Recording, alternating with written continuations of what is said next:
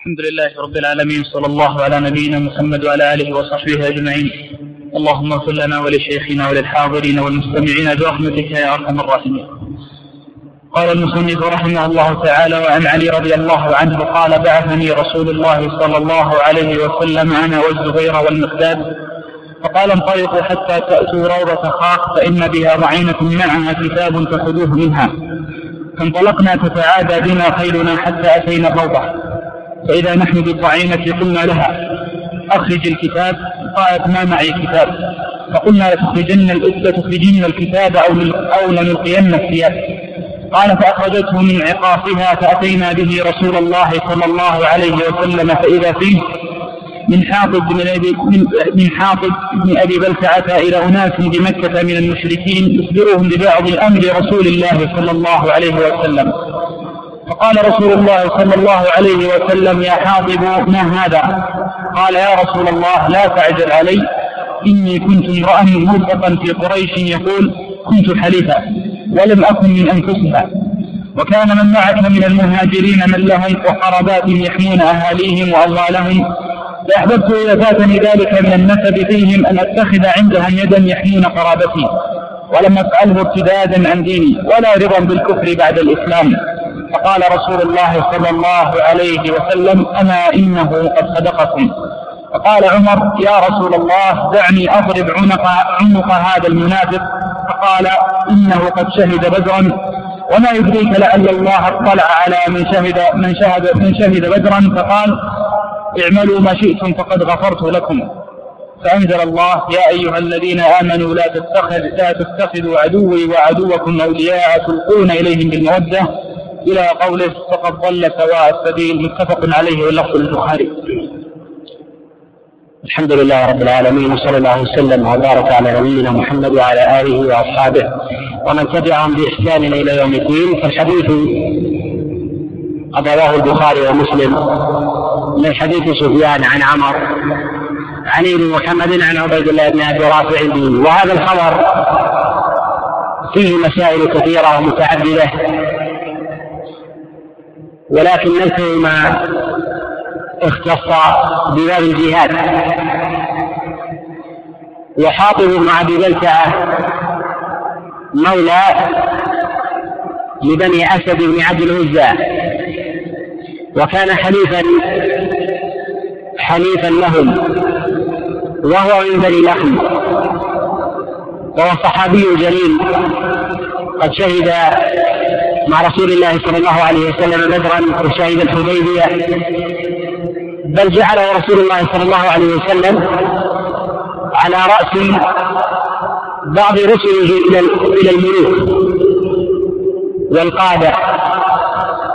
فكان النبي صلى الله عليه وسلم يرسل إلى كسرى وهرقل والمقوقس وغيرهم.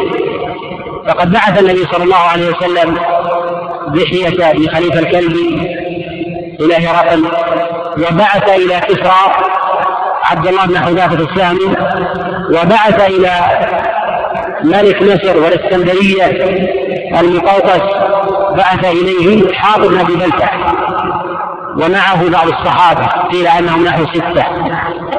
ومعه كتاب رسول الله صلى الله عليه وسلم وذلك عام سبع. لكي يدعوه إلى الإسلام. ومناظرته معروفة مشهورة مع المقوقس ورفضه الاسلام ومناظرته له لما سأل عن رسول الله صلى الله عليه وسلم وقال وسأله عن حاله فقال هو بالمدينة. فقال إني عالم أنه يخرج من يخرج من الشام. قال وأخبرني عن حاله. قال الحرب سجال بينه وبين وبين العرب. يوم له ويوم عليه. قال الأنبياء لا تغلب. وقال حافظ عليه رضوان الله تعالى إن عيسى عليه الصلاة والسلام جعلتموه إلها وصلب وغلبة محمد عليه الصلاة والسلام دون ذلك. وقال لما لا يدعو على خصومه فقال كما أن عيسى عليه الصلاة والسلام لم يدعو على خصومه.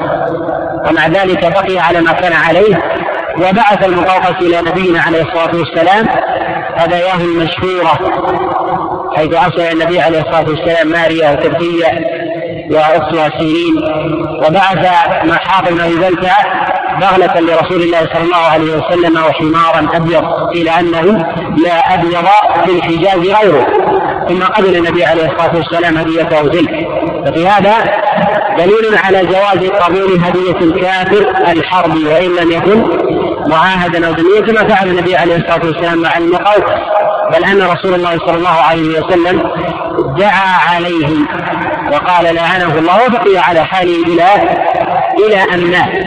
وهذا يدل على فضل حاطب بن عليه رضوان الله تعالى وشرطه بالإسلام. وإن كان قد جاء بعض النصوص عن رسول الله صلى الله عليه وسلم وكذلك عن عن بعض الصحابة عليهم رضوان الله تعالى كعمر بن الخطاب في بعض المواقف معه فإن هذا لا يدل لا يدل على قدح في دينه. وأنه قد ارتد عن دينه ونحو ذلك وقد جاء عن بعض الصحابة عليهم رضوان الله تعالى بيان بيان فضله وحاله لمن؟ عند من طعن فيه. وهذه القصة في بعث النبي صلى الله عليه وسلم علي أبي طالب ومن معه وهو المقداد أبو مرثد وعبد المرثد الغنوي أن يتبعوا هذه المرأة وهذه المرأة هي سارة مولاة لعبد المطلب. وقيل أنها مولاة لعمر بن صهيب وقيل أنها مولاة لعامر بن صيف وهي من الموالي بعث بها بعث بها إلى كفار قريش. وكتب معها كتابا وقد وضعت هذا الكتاب في رفيعة شعرها في قرونها. إمعانا بالإخفاء خشية أن يقع عليه الرقيب. وهذا الفعل من حاطب بن أبي حمله بعضهم على التجسس على أحوال المسلمين حيث انه فعل ذلك خفية. وقد ترجم على هذا البخاري عليه رحمة الله تعالى حيث أخرج هذا الخبر في صحيح مواضع في كتاب كتابه المرتدين في باب المتحولين وأخرجه في كتابه الصحيح في باب الجاسوس. فجعله متعولا وجعل حاله كحال الجاسوس. وقد ترجم على هذا أيضا أبو داود عليه رحمة الله تعالى في سننه.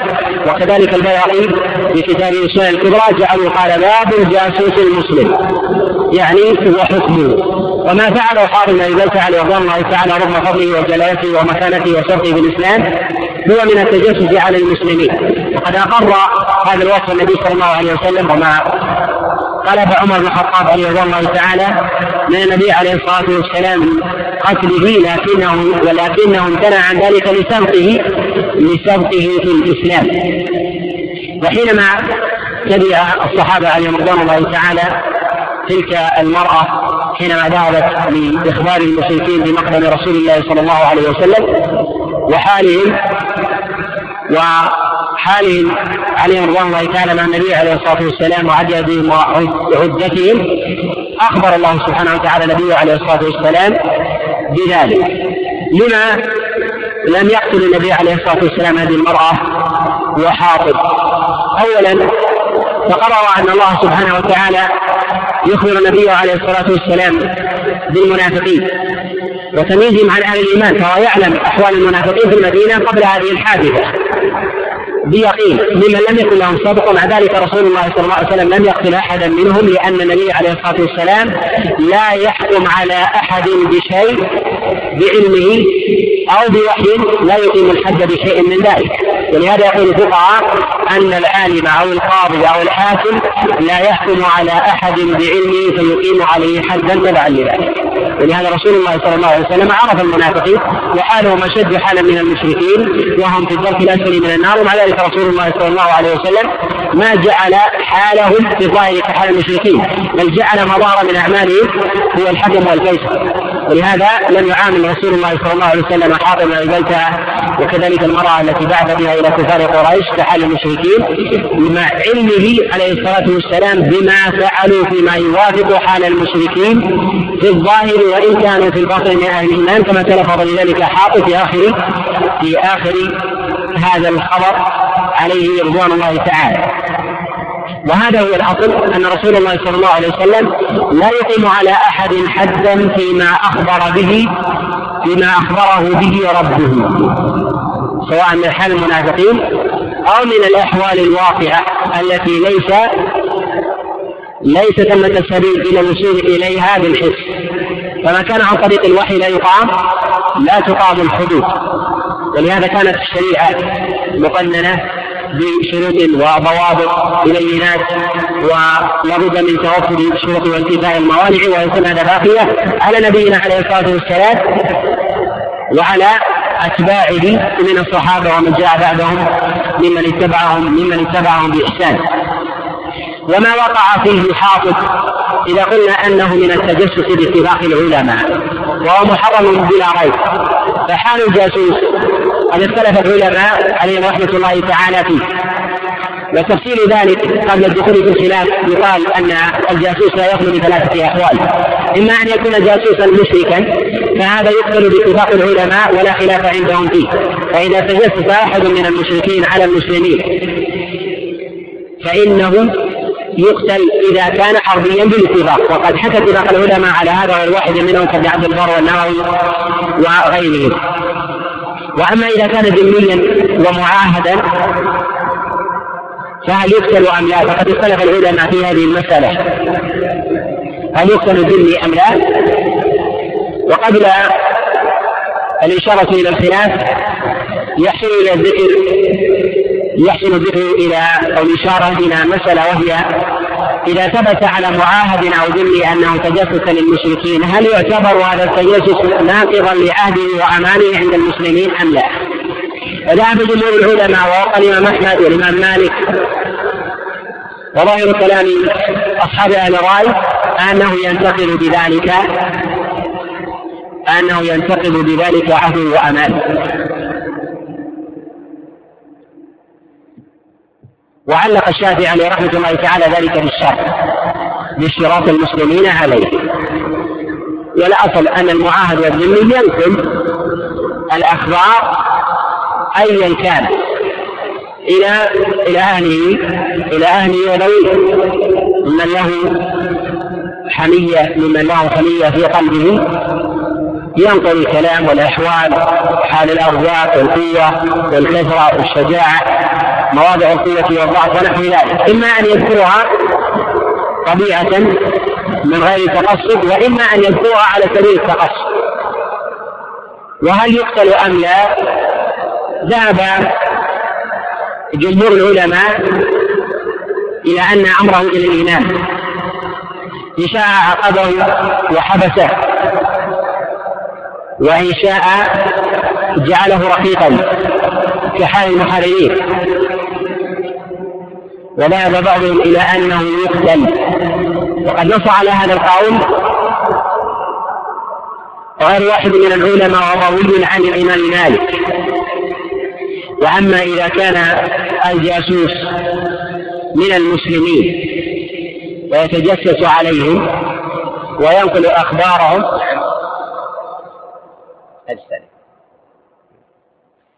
إذا كان جاسوس من المسلمين فقد اختلف العلماء في حكمه.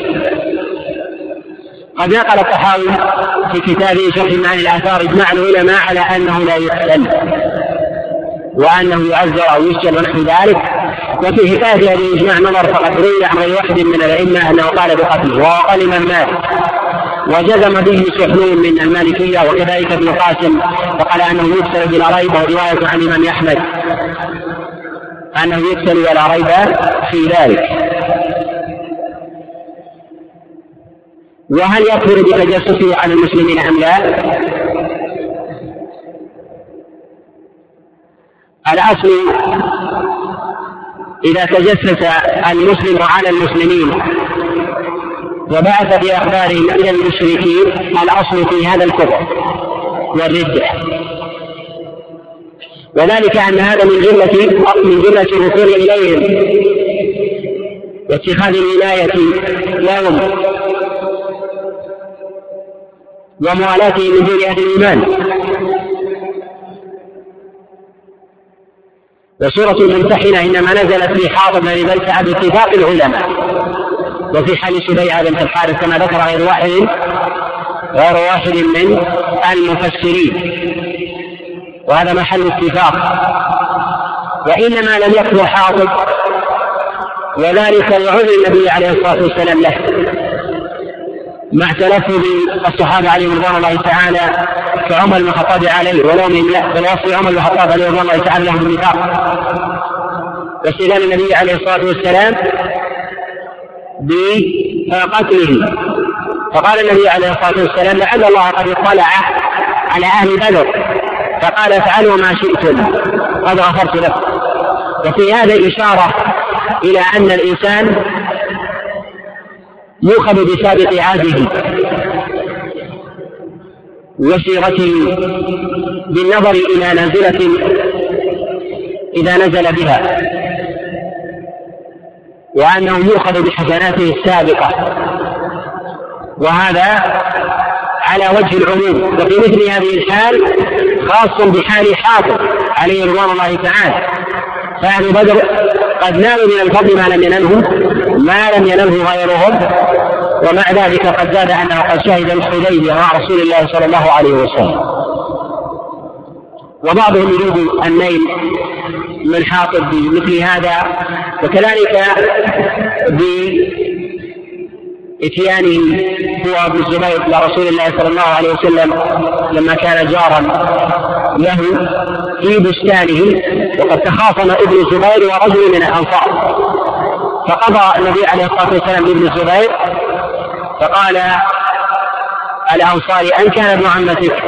فغضب لذلك النبي عليه الصلاة والسلام في القصة المشهورة. قال بعض المفسرين وقال واحد في أسباب النزول أن هذا الأنصاري هو حاطب بن وفي هذا النظر فلا أعلم يثبت في إسناد بل لا يروى بإسناد أن هذا الرجل الأنصاري هو حاطب ومما ينقض ذلك أنه قال أنصاري وحاطب مهاجر. وهو من المهاجرين الذين هاجروا مع رسول الله صلى الله عليه وسلم من مكة إلى المدينة وليس هو من الأنصار. وإن كان أبناؤه بعد ذلك يوصفون أنه من الأنصار كيحيى عبد الرحمن وعبد الرحمن بن حاطب عليهم رضوان الله تعالى. وقد جاء في الصحيح أن رسول الله صلى الله عليه وسلم جاءه عبد لحاطب. فقال والله لا يدخل الجنة وقد أساء إليه. يعني حاطب فقال النبي عليه الصلاة والسلام لا إنه قد شهد بدرا وذلك أن بدر بالنسبة للنبي عليه الصلاة والسلام وبالنسبة للمسلمين هي محك بقوة أهل الإسلام ونصرتهم على المشركين وتمكينهم وكانت هي أول هزيمة تلحق بالمشركين. وكانت هي فاتحة فعل الخير لمن مع النبي عليه الصلاة والسلام. وتمكين الله ودخل بعد ذلك من دخل وكذلك قتل من قتل من سادات من سادات المشركين ما تقدم مما تقدم بيانه. و ولم يدخل حافظ في الكفر بشهوده لبدر. وانتفاء العمل بالظاهر. لثبوت الباطل عند رسول الله صلى الله عليه وسلم فنفاه. وهذا يدل على أن الإنسان على أن النبي عليه الصلاة والسلام يأخذ بالباطل في الخير ما لا يأخذ في الشر. ولهذا رسول الله صلى الله عليه وسلم أخذ فيما أوحى الله عز وجل إليه من العلم بباطن الحاضر ما لم يأخذه من علم الوحي مما أخبره الله عز وجل به من الشر بباطن المنافق فنفى عنه الكبر وكذلك منع من قتله. اخذا باقبال الوحي. اذا قد أخذ بالعصمة وما أخذ عليه الصلاة والسلام بإقامة الحد المنافق بخلاف حال المنافقين. اذا هذا يتباين في حال الخير والشر. أن رسول الله صلى الله عليه وسلم يأخذ بالوحي في معرفة معرفة الباطل من الخير بخلاف معرفة الشر من باطل الإنسان كحال المنافقين. فرسول الله صلى الله عليه وسلم علم من الله عز وجل أنهم كفر منافقون مع ذلك ما أقام الحد أخذا بالظاهر بخلاف حافظ لما أخبره الله عز وجل بباطنه وسلامة باطنه وكذلك استحضار حاله السابق أخذ النبي عليه الصلاة والسلام بما أخبره الله عز وجل به من سلامة باطنه وأنه لم يرجع عما كان عليه. وأما في قوله عليه الصلاة والسلام اعملوا ما شئتم ليس على ظاهره أنه مغفور له ما تأخر من ذنوبهم على وجه الإطلاق فيحل له ما قد حرم على غيره. ومعروف في أساليب العرب أن الإنسان إذا أحب شخصا قال له افعل ما شئت فإني راض عنك إذا بلغ في الرضا والمحبة والمكانة منزلة رفيعة. وهذا مقصد رسول الله صلى الله عليه وسلم. وليس المراد بذلك الإذن بالوقوع بالذنب. ولهذا رسول الله صلى الله عليه وسلم قد فرح به بإنابة حاطب وعودته. ثم بعد ذلك أشار قال لعل الله عز وجل قد اطلع على حال أهل بدر فقال فعلوا ما شئت قال بعض العلماء إن وقوع الإنسان في الذنب مرة أخرى فيه سيئتان. الأولى الوقوع في الذنب الثانية نقض التوبة. يقابله مقصد شرعي عظيم وهو أن التوبة بعد الذنب أعظم من ابتداء التوبة بلا ذنب. ولهذا قد اختلف ترجيح العلماء في مثلها في مثل في مثل الحالين. أيهما؟ أيهما أفضل وأولى؟ وهذه لها علاقة بقول رسول الله صلى الله عليه وسلم هنا. اعملوا اعملوا ما شئتم قد غفرت قد غفرت لكم. وفي آه هذا أيضا أن يذكر بعض العلماء من استنباط من هذا الخبر من بعض القواعد الأصولية أو بعض القواعد آه الفقهية أن المدعي إذا طلب الاستيضاح من نفي المدعى عليه حال ثبوت حال ثبوت ظاهره بما يخالف طلب المدعي أنه يؤخذ بطلب المدعي. ولهذا الصحابة عليهم رضوان الله تعالى لما أخبرهم النبي عليه الصلاة والسلام أن ثمه امرأة قد ذهبت ومعها كتاب من المشركين من حاطب إلى المشركين. فنفت أن يكون طلب الاستثقال والبحث وكذلك لو وصلهم ذلك إلى إلى نزع اللباس. فعلى هذا لو أن مدعى عليه إدعى الإفلاس وطلب المدعي الاستيضاح والبحث يؤخذ بطلب المدعي ويبغى وإن كان في ظاهره ولو كان في ظاهره أنه مفلس ولهذا قال علي بن أبي طالب عليه رضي الله تعالى ومن معه أن بتجريد بتجريد هذه المرأة. وفيه أيضا أنه لا حرج من النظر إلى عورة المرأة. إن احتيج إلى ذلك لمصلحة عظمى. قال بعضهم وفي هذا أنه يغتفر في حال أهل الفسق والمجون حال إنكار المنكرات ما لا يغتفر في غيرها وذلك أنه في مثل هذا لا تصاحبه فتنة في الغلب وإنما يصاحبه في غالب الحال هو الانتصار للحق والغيرة والغيرة عليه. وهذا وهذا ظاهر كما كما في قصة علي بن أبي طالب عليه رضوان الله تعالى ومن معه مع هذه مع هذه المرأة. وعن ابن عمر قال قسم رسول الله وعن ابن عمر قال قسم رسول الله صلى الله عليه وسلم يوم خيبر للفرسين يوم خيبر للفرس سهمين وللراجل سهما متفق عليه وهذا في البخاري. حديث رواه البخاري ومسلم من حديث عبيد الله بن عمر النافع عن عبد الله بن عمر عن رسول الله صلى الله عليه وسلم. وهذا الحديث في بيان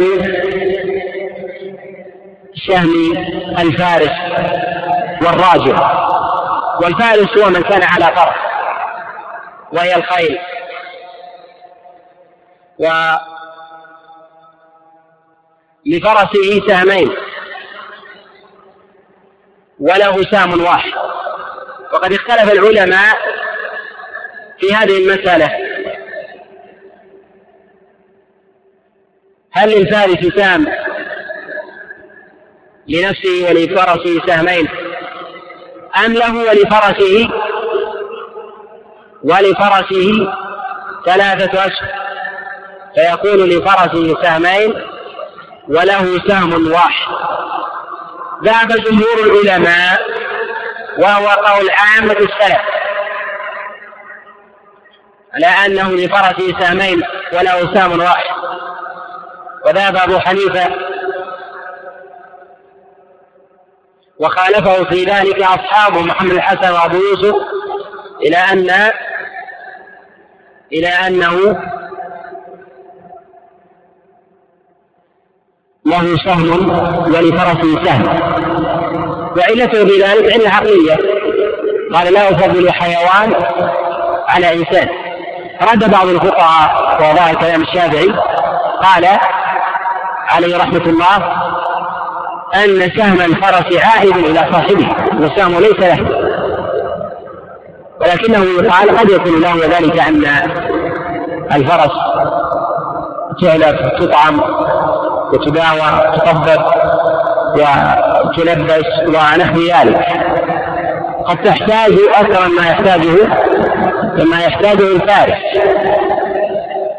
واستدلوا بظاهر ما رواه أحمد بن منصور رمادي. قال حدثني ابن ابي شيبه عن ابن نمير عن عبيد الله عن نافع عن عبد الله بن عمر أن رسول الله صلى الله عليه وسلم جعل للفارس سهمين. وهذا غلط قد تفرد به أحمد قد تفرد به أحمد بن منصور رمادي. قال ففيه أكثر من يرويه أكثر من يرويه عن ابن أبي شيبة. فقد رووه كما جاء في حديث عبد الله بن عمر في الصحيحين وغيرهما. وقد جاء في بعض الطرق عند محمد بن عمر الواحد ما يوافق هذه الرواية وهي رواية منكرة لا يحتج بها لمخالفتها لما في الصحيح وما جاء رسول الله صلى الله عليه وسلم. إضافة إلى أنها جاءت مفسرة عند أبي داود في الحديث أبي معاوية الضريح عن عبيد الله عن نافع عن عبد الله بن عمر بذكر السهام على التفصيل. بسهمين للفرس وسهم وسهم للفارس. وهذا وهذا نص صريح. يعارض ما كان عليه ما قال به أبو حنيفة ومن قال بقوله بعض أصحابه من جاء ممن جاء بعده. لكن يقال العبرة العبرة بالدليل. وإن كان قد تبع على هذا أحمد بن منصور الرمادي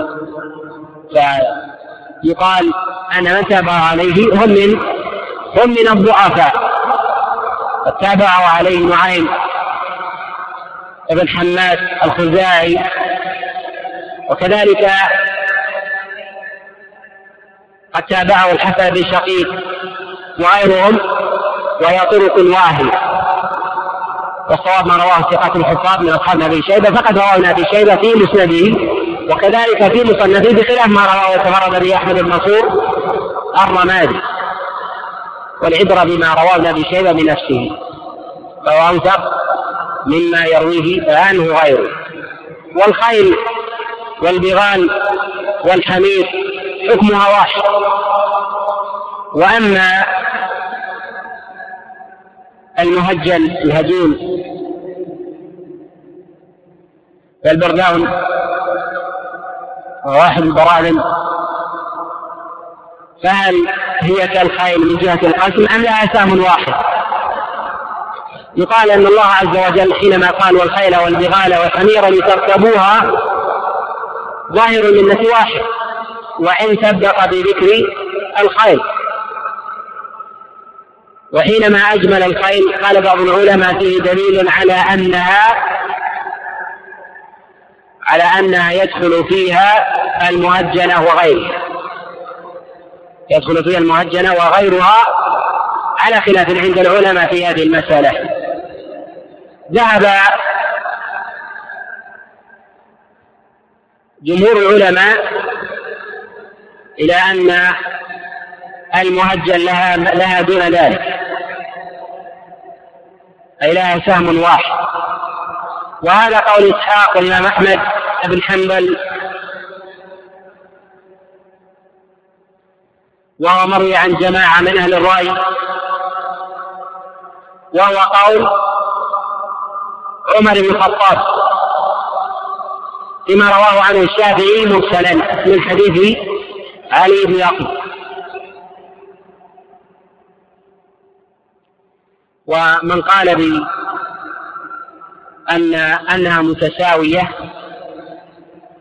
قال أن الشارع أطلق.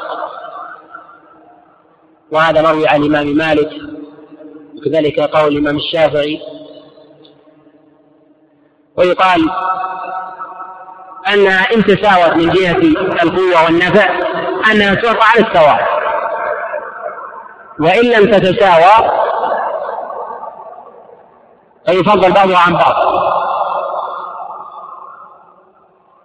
قد روى الشافعي وكذلك البيهقي من حديث علي بن أقمر أن عمر الخطاب عليه رضوان الله تعالى بعث خيلا وبرازه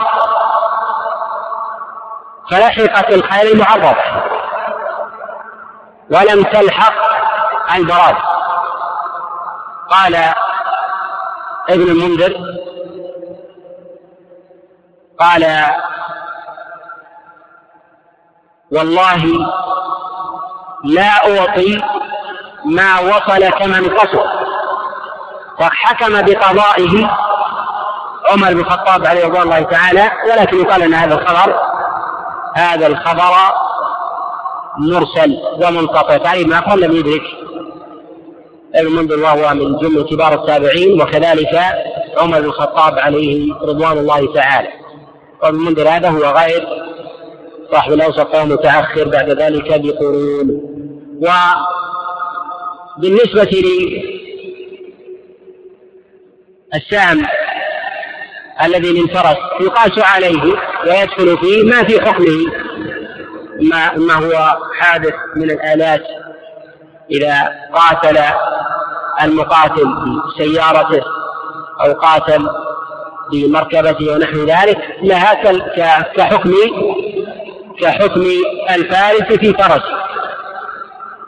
وإذا قاتل المقاتل بأكثر من فرس فهل لكل فرس معه سهمين أم للجميع أم للجميع سهمان على خلاف عند العلماء.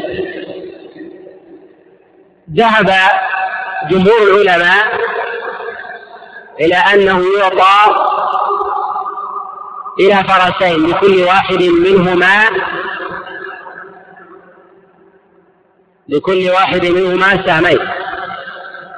وإن زاد على ذلك فيبقى على ما هو عليه ولا يسدد الزيادة لأن هذا يأتي على غنيمة المسلمين. وذهب إلى هذا جمهور العلماء ووقع الإمام أحمد وإسحاق وقال الإمام مالك وغيره. وذهب قلة من السلف وقول سليمان بن موسى. ولم يوافق على قوله فيما أعلم قال أنه يعطى بكل شيء من خيله سهمين. ولم يتابع على قوله. وبعض العلماء وقول ثالث قالوا أنه يعطى يعطى سهمين. وإن كثر ما معه من من الخيل أو المركبات وغير ذلك. وهذا وهذا يفتقر إلى دليل وظاهر كلام النبي عليه الصلاة والسلام العموم. لكن لما لم يقل أحد من السلف بزيادة على اثنين ينبغي ينبغي الوقوف عليه. كمل الحديث في لفظ أن رسول الله صلى الله عليه وسلم أسهم لرجل لرجل ولفرسه ثلاثة أسهم سهما له وسهمين لفرسه رواه أحمد وأبو داود. هذا لفظ حديث قد رواه الإمام أحمد وأبو داود من حديث أبي معاوية الضرير عن عبيد الله بن عمر عن نافع عن عبد الله بن عمر وهو يفسر ما ذهب إليه. ما ذهب إليه جمهور العلماء خلاف لأبي حنيفة وعن أبي الهويرة الجرمي قال اصبت بارض قومي جرة حمراء فيها دنانير في إمرة معاوية. وعلم رجل من أصحاب النبي صلى الله عليه وسلم من بني سليم يقال له معنو ابن يزيد. فأتيته بها فقسمها بين المسلمين وأعطاني منها مثل ما أعطى رجلا منهم. ثم قال لو لولا أني سمعت رسول الله صلى الله عليه وسلم يقول لا نفل إلا بعد الخمس لأعطيتك ثم أخذ يعرض علي نصيبه فأبيت رواه أحمد وأبو داود بإسناد صحيح. الحديث قد رواه الإمام أحمد وأبو داود وغيرهم. من حديث أبي عوانة الوقاح بن عبد الله يشتري عن عاصم بن كليب. وهذا الحديث قد رواه عن أبي عوانة. جماعة من الرواة. رواه عنه عفان ابن مسلم وكذلك رواه عبد الله بن مبارك ومحمد بن عبيد وسال بن بكار وفهد بن عوف. وقد اختلف فيه على عفان. منهم من يسقط عاصم بن كليب ومنهم من لا يسقطه وظاهر أنه مروي مروي على الوجهين. وكل ذلك وكل ذلك صحيح بإذن الله. والحديث بكل حال بكل حال صحيح. وهذا الحديث فيه دليل على أن النفل ومعناه هو زيادة على النصيب والقسمة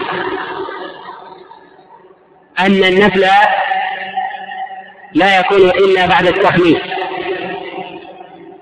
معنى ذلك أن المسلمين إذا غنموا الغنيمة قد يحتاج ولي أمر المسلمين قد يحتاج ولي أمر المسلمين أن يزيد شخصا بعينه. زيادة في المال إما لقوة أو لشجاعة أو إتقان أو أنه كان سببا في النصرة. فقد ينتصر المسلمون بسبب وحي أو رأي مشهورة. فهل ينفذه قبل التخليص أم لا؟ والتخليص هو أن يجعل ولي أمر المسلمين الغنيمة على خمسة أخماس. خمس لله ولرسوله والبقية لذوي القربى واليتامى والمساكين إلى آخره. ثم جاء في كلام الله سبحانه وتعالى. هل النذر يكون قبل التخليص عند جمع الغنيمة؟ أم يكون بعد تخليصها من خمس الله ورسوله؟ ويقول المتبقي هو للمقاتل. على خلاف عند العلماء والذي عليه جمهور العلماء إلى أنه لا يكون نبل إلا بعد التخليص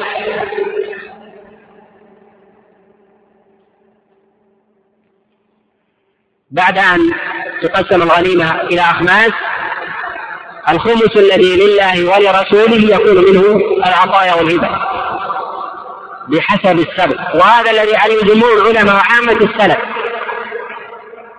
وقال به الليث والأوزاعي وأحمد بن حنبل ومالك ومروي عن الشافعي وغيرهم. وذهب بعضهم إلى أنه لا حرج من الإعطاء قبل التخليص قبل قسمتها. واستدلوا لأن رسول الله صلى الله عليه وسلم قد نفى من قتل قتيلا أنه له سلب ومعلوم أن هذا قبل تحديث الغنيمة. يقال أن هذا مستثنى بإجماع العلماء. أن من قتل قتيلا فله سلب على خلاف عندهم في السلب في تحديد ما يستثنى من السلب مما لا يحمله الإنسان لأجل القتال. كمال في جيبه من نقود ونحو ذلك أو ذهب معه. أو متاع في بيته أو في خيمته التي تركها ونحو ذلك فهذا فهذا لا يدخل فيه على خلاف في بعض في بعض الصور. والعلماء قد اتفقوا في أن قول الله سبحانه وتعالى يسألونك عن الأنفال قل الأنفال لله أنها ليست على ظاهره. يستثنى منها السند ويستثنى ما ينفذه الإمام على قول بعضهم قبل الغزو. كأن يشرط ولي أمر المسلمين لمن فعل كذا فله كذا. قال بعض العلماء إذا اشترط ولي أمر المسلمين لأحد قبل الغزو أنه يؤخذ قبل التخليص ويستثنى من التنفيذ بعده. قال بعض العلماء لا نفل في هزيمة ولا نفل في ذهب ولا فضة ولا نفل قبل الغزو والصواب أنه يجوز ذلك. فقد ثبت عن رسول الله صلى الله عليه وسلم وتقدم الكلام على على هذه المسألة فيما سبق. وثبوت بعض الأحوال عن رسول الله صلى الله عليه وسلم أنه نفل جماعة قبل قبل أن يرجو. على خلاف في المقدار الذي قد اشترطه الذي اشترطه العلماء في مسألة التمثيل. اختلف العلماء في الأعيان. هل ينفذها ولي أمر المسلمين ولو كانت ذهبا أو فضة. أم ينفذ من الأعيان قيمتها؟ فيكون يعطي ولي أمر المسلمين. من أراد أن يعطيه بقدر ما يريد أن يعطيه قيمته. وكلا القولين ليس عليه دليل صريح صحيح. والأدلة في هذا كلها محل استنباط. وأن الأمر لولي أمر المسلمين. إن شاء أن يعطي من يأخذ الذهب والفضة وإن شاء ألا ألا يعطي. وظاهر الخبر أن رسول الله صلى الله عليه وسلم ما نفل إلا ما نفل إلا بعد تقسيم الغنيمة إلى خمسة أخماس. ثم بعد ذلك أعطى ونفل من من الخمس عليه الصلاة والسلام وتبع على ذلك الصحابة عليهم رضوان الله تعالى كما في هذا الخبر. الله أكبر. عن ابن عمر وعن ابن عمر رضي الله تعالى عنه أن رسول الله صلى الله عليه وسلم كان يمثل بعض من يبعث من السرايا لأنفسهم خاصة سوى قسم عامة الجيش. متفق عليه. زاد مسلم. والخمس والخمس في ذلك واجب كله. الله عنك وعن ابن عمر رضي الله عنه أن رسول الله صلى الله عليه وسلم كان ينفذ بعض من يبعث من السرايا لأنفسهم خاصة سوى قسم عامة الجيش. متفق عليه. زاد مسلم والخمس في ذلك واجب كله. الحديث قد رواه الزهري عن سالم عن عبد الله بن عمر عن رسول الله صلى الله عليه وسلم وهذا الخبر في مسألة تمثيل ولي أمر المسلمين لفئة دون غيرهم. تقدم الإشارة إلى هذه المسألة وهو أن ولي أمر المسلمين إذا بعث جيشا إلى مقاتلة المشركين ثم نفرت من هذا الجيش سرية وغنمت شيئا. هذه الغنيمة التي قد أخذتها السرية هل هي غنيمة لهذه السرية خاصة أم هي للمسلمين عامة الذين قد خرجوا ونفروا باستنفاذ ولي أمر المسلمين له على خلاف في هذه المسألة. ذهب عامة العلماء إلى أنهم ينفلون وليست لهم بل هي للمسلمين عامة ولا حرج على ولي أمر المسلمين أن يعطي السرية نفلا سواء على القولين قبل تخليصها أو بعد. وذهب إبراهيم النخعي وقيل لم يقل بذلك أحد غيره من السلف كما قال ذلك ابن عبد البر وغيره. أنه لا حرج على ولي ولي أمر المسلمين أن ينفرهم ذلك كله والصواب أنه يقال إذا نفرت سريه من جيش فغنموا شيئا أن هذه الغنيمة أو هذه هذه السرية إن كانت تستأصل إذا شد عليها أمر بالمسلمين بجيش. كذلك الجيش شريك مع هذه السرية وإن كان الجيش بعيد عنها لا ينصرها. إن نزلت بها نازلة فهو لها باعتبار أنها جيش بذاته.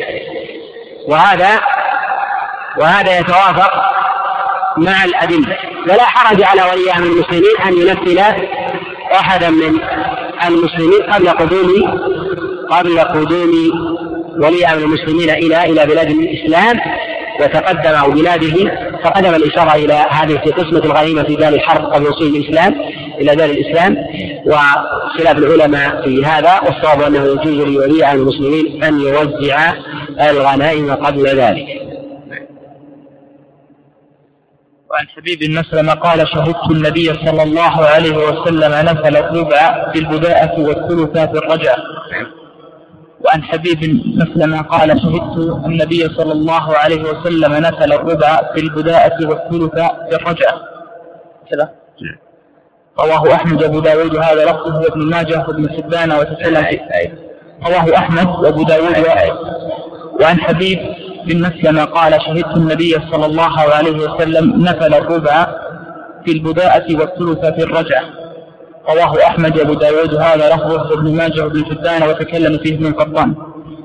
الحديث قد رواه الإمام أحمد وأبو داود وغيرهم من حديث زياد بن جارية عن حبيب ابن مسلم وهذا الحديث لا بأس بإسناده. و زياد قد قال بعضهم جهالته وهو قول أبي حاتم وثقه واحد كالإمام النسائي وكذلك ذكره ابن حبان في كتابه الثقات بل قد قال بعضهم أنه من جملة الصحابة وفي صحبته نظر. حديث ابن مسلمة قد قال بعضهم بأن له صحبة وهو ظاهر كلام البخاري عليه رحمة الله تعالى في كتابه التاريخ وبعضهم قد أشار إلى خلاف السلف السلف في هذا. وهذا فيه تفصيل لمسألة التنفيذ تنفيذ ولي أمر المسلمين من الغنيمة. إن كان قبل البداءة بالحرب بالقتال فله أن ينفذ إلى الربع من الغنيمة. فيقول إن غنمتم شيئا فلكم الربع وأما في الرجعة فإنه ينفر ولا يزيد على الثلث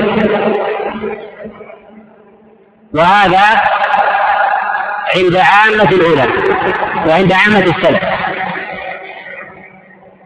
أنه في البداءة إلى الربع لأنه لا يعرف. وهذا خلافا لقول الإمام مالك. فإن الإمام مالك عليه رحمة الله يمنع من التنفيذ قبل المعرض ويقول أن في هذا دعوة للقتال إلى لأجل الدنيا. فإذا وضع شرط أن من فعل كذا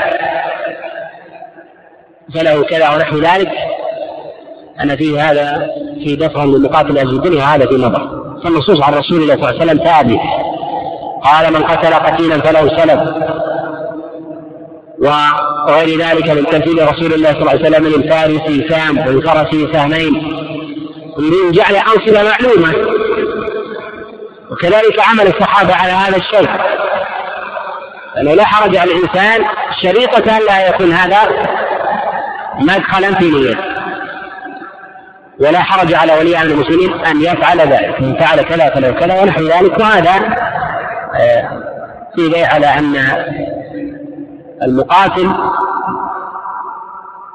إن أثخن في العدو فيعطى ويكافأ ويولى وينصر ويوضع له المكانة إذا كان من الإتقان والقوة. فكما فعل النبي عليه الصلاة والسلام وكذلك الله عنك وعن ابن عمر رضي الله عنهما قال كنا نصيب في مغازينا العسل والعنب فنأكله ولا نرفعه. وعن ابن عمر رضي الله عنهما قال كنا نصيب في مغازينا العسل والعنب فنأكله ولا نرفعه. حديث رواه الإمام البخاري. قال حدثنا مسدد حدثنا حماد عن أيوب عن نافع عن عبد الله بن عمر.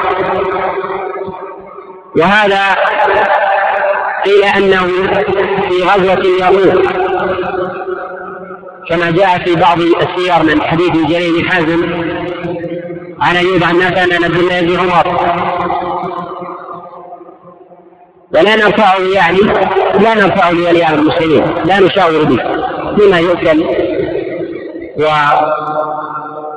ويطعم أو يستعمل يسيرا كالماء والطعام والشراب. ليس من الغنيمة إلا إذا كثر إذا وجد الإنسان قلال وصناديق ونحو ذلك فإن هذا مردها إلى ولي أمر المسلمين تقسم ولا حرج على الإنسان أن يأكل ويطعم. وإن كان حافيا أن ينفعل ونحو ذلك. فإن هذا مما هو جائز عند عامة العلماء على خلاف عندهم في تقدير الكثرة والكثرة لا لا دليل فيها لا عن النبي عليه الصلاة والسلام ولا عن الصحابة. وعن نافع أن عبدا لابن عمر أبق فلحق بالروم فظهر عليه خالد بن خالد بن الوليد فرده على عبد الله وإن فرس لابن عمر عار فلحق بأرض قوم فظهر عليه فردوه على عبد الله رواهما البخاري الحديث قد جاء عند أبي داود وفيه أن الذي رد عليه فرسه النبي عليه الصلاة والسلام ولعله قد رده خالد بأمر النبي عليه الصلاة والسلام. وهذه المسألة وهي إذا أخذ الكفار شيئا من أموال المسلمين أو من أموال أفراد المسلمين ثم أخذها المسلمون بعد ذلك فوجدت بعينها. هل يمتلكها المشركون بأخذها لهم؟ وتكون من جملة الغنيمه ام تعاد إلى اصحابها على خلاف عند العلماء في هذه المسألة ذهب الجمهور إلى أنهم لا يمتلكونها بهذا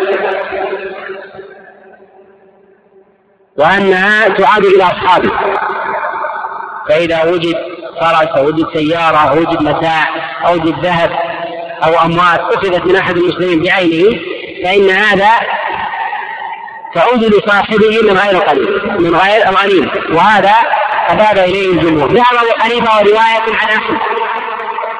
وانتصر في هذا القول المقيم إلى أنهم يملكونه. ولا تكون من جملة ما يعود لصاحبه. ليس تكن من جملة الغنيمة وتدخل في التخليص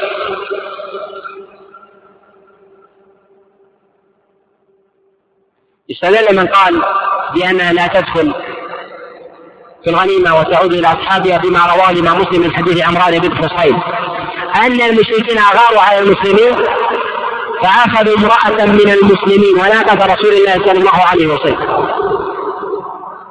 ثم ركبت المرأة الناقة وهربت بها حتى قدمت إلى المسلمين.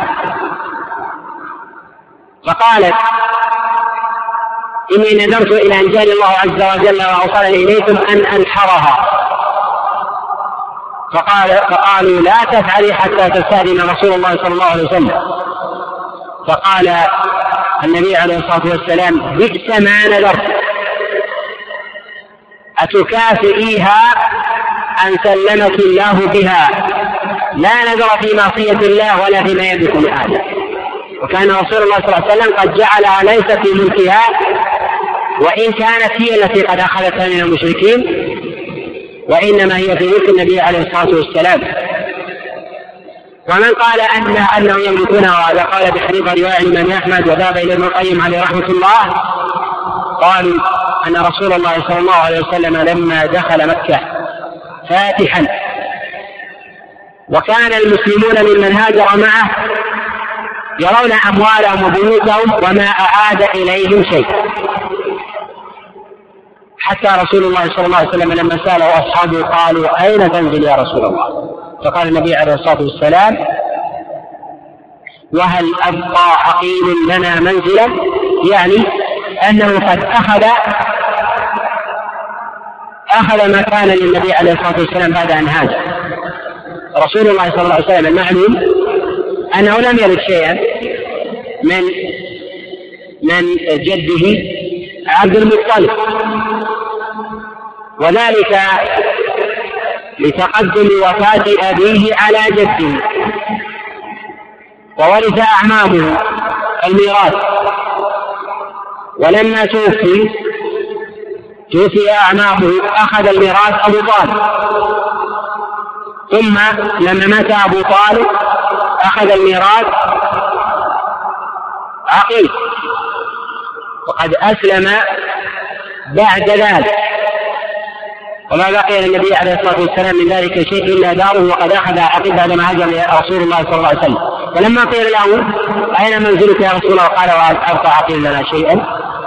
ولما طلب أصحاب رسول الله صلى الله عليه وسلم دورهم ومتاعهم الذي قد هاجروا منه أبى رسول الله صلى الله عليه وسلم وقال من أسلم على شيء يعني من المشركين أهل مكة فهو له أن يبقى عليه وإن كانت هي دار فلان وأرض فلان ونحو ذلك. قالوا وفي هذا دليل أن رسول الله صلى الله عليه وسلم قد ملك المشركين ما أخذوه من المسلمين بغير حق وجعله في ملك المشركين إن أسلموا. وإن لم يسلموا هو من جملة ما غنمه رسول الله صلى الله عليه وسلم. الله عنك عن عمر بن الخطاب رضي الله عنه أنه سمع رسول الله صلى الله عليه وسلم. يقول هل عبد الرحمن بن أبي زناد ثقة؟ عبد الرحمن بن أبي زناد هو سيء الحفظ وحديثه على قسمين حديثه عن أبيه وهو ضعيف وحديثه عن غير أبيه وهو يحتمل في المتابعة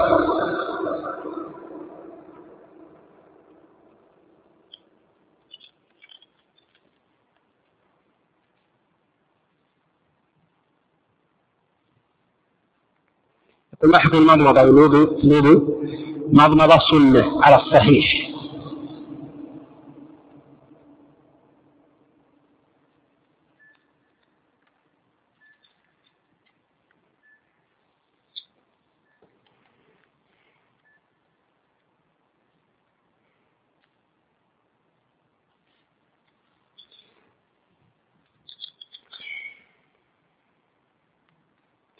صلى الله وسلم وبارك على محمد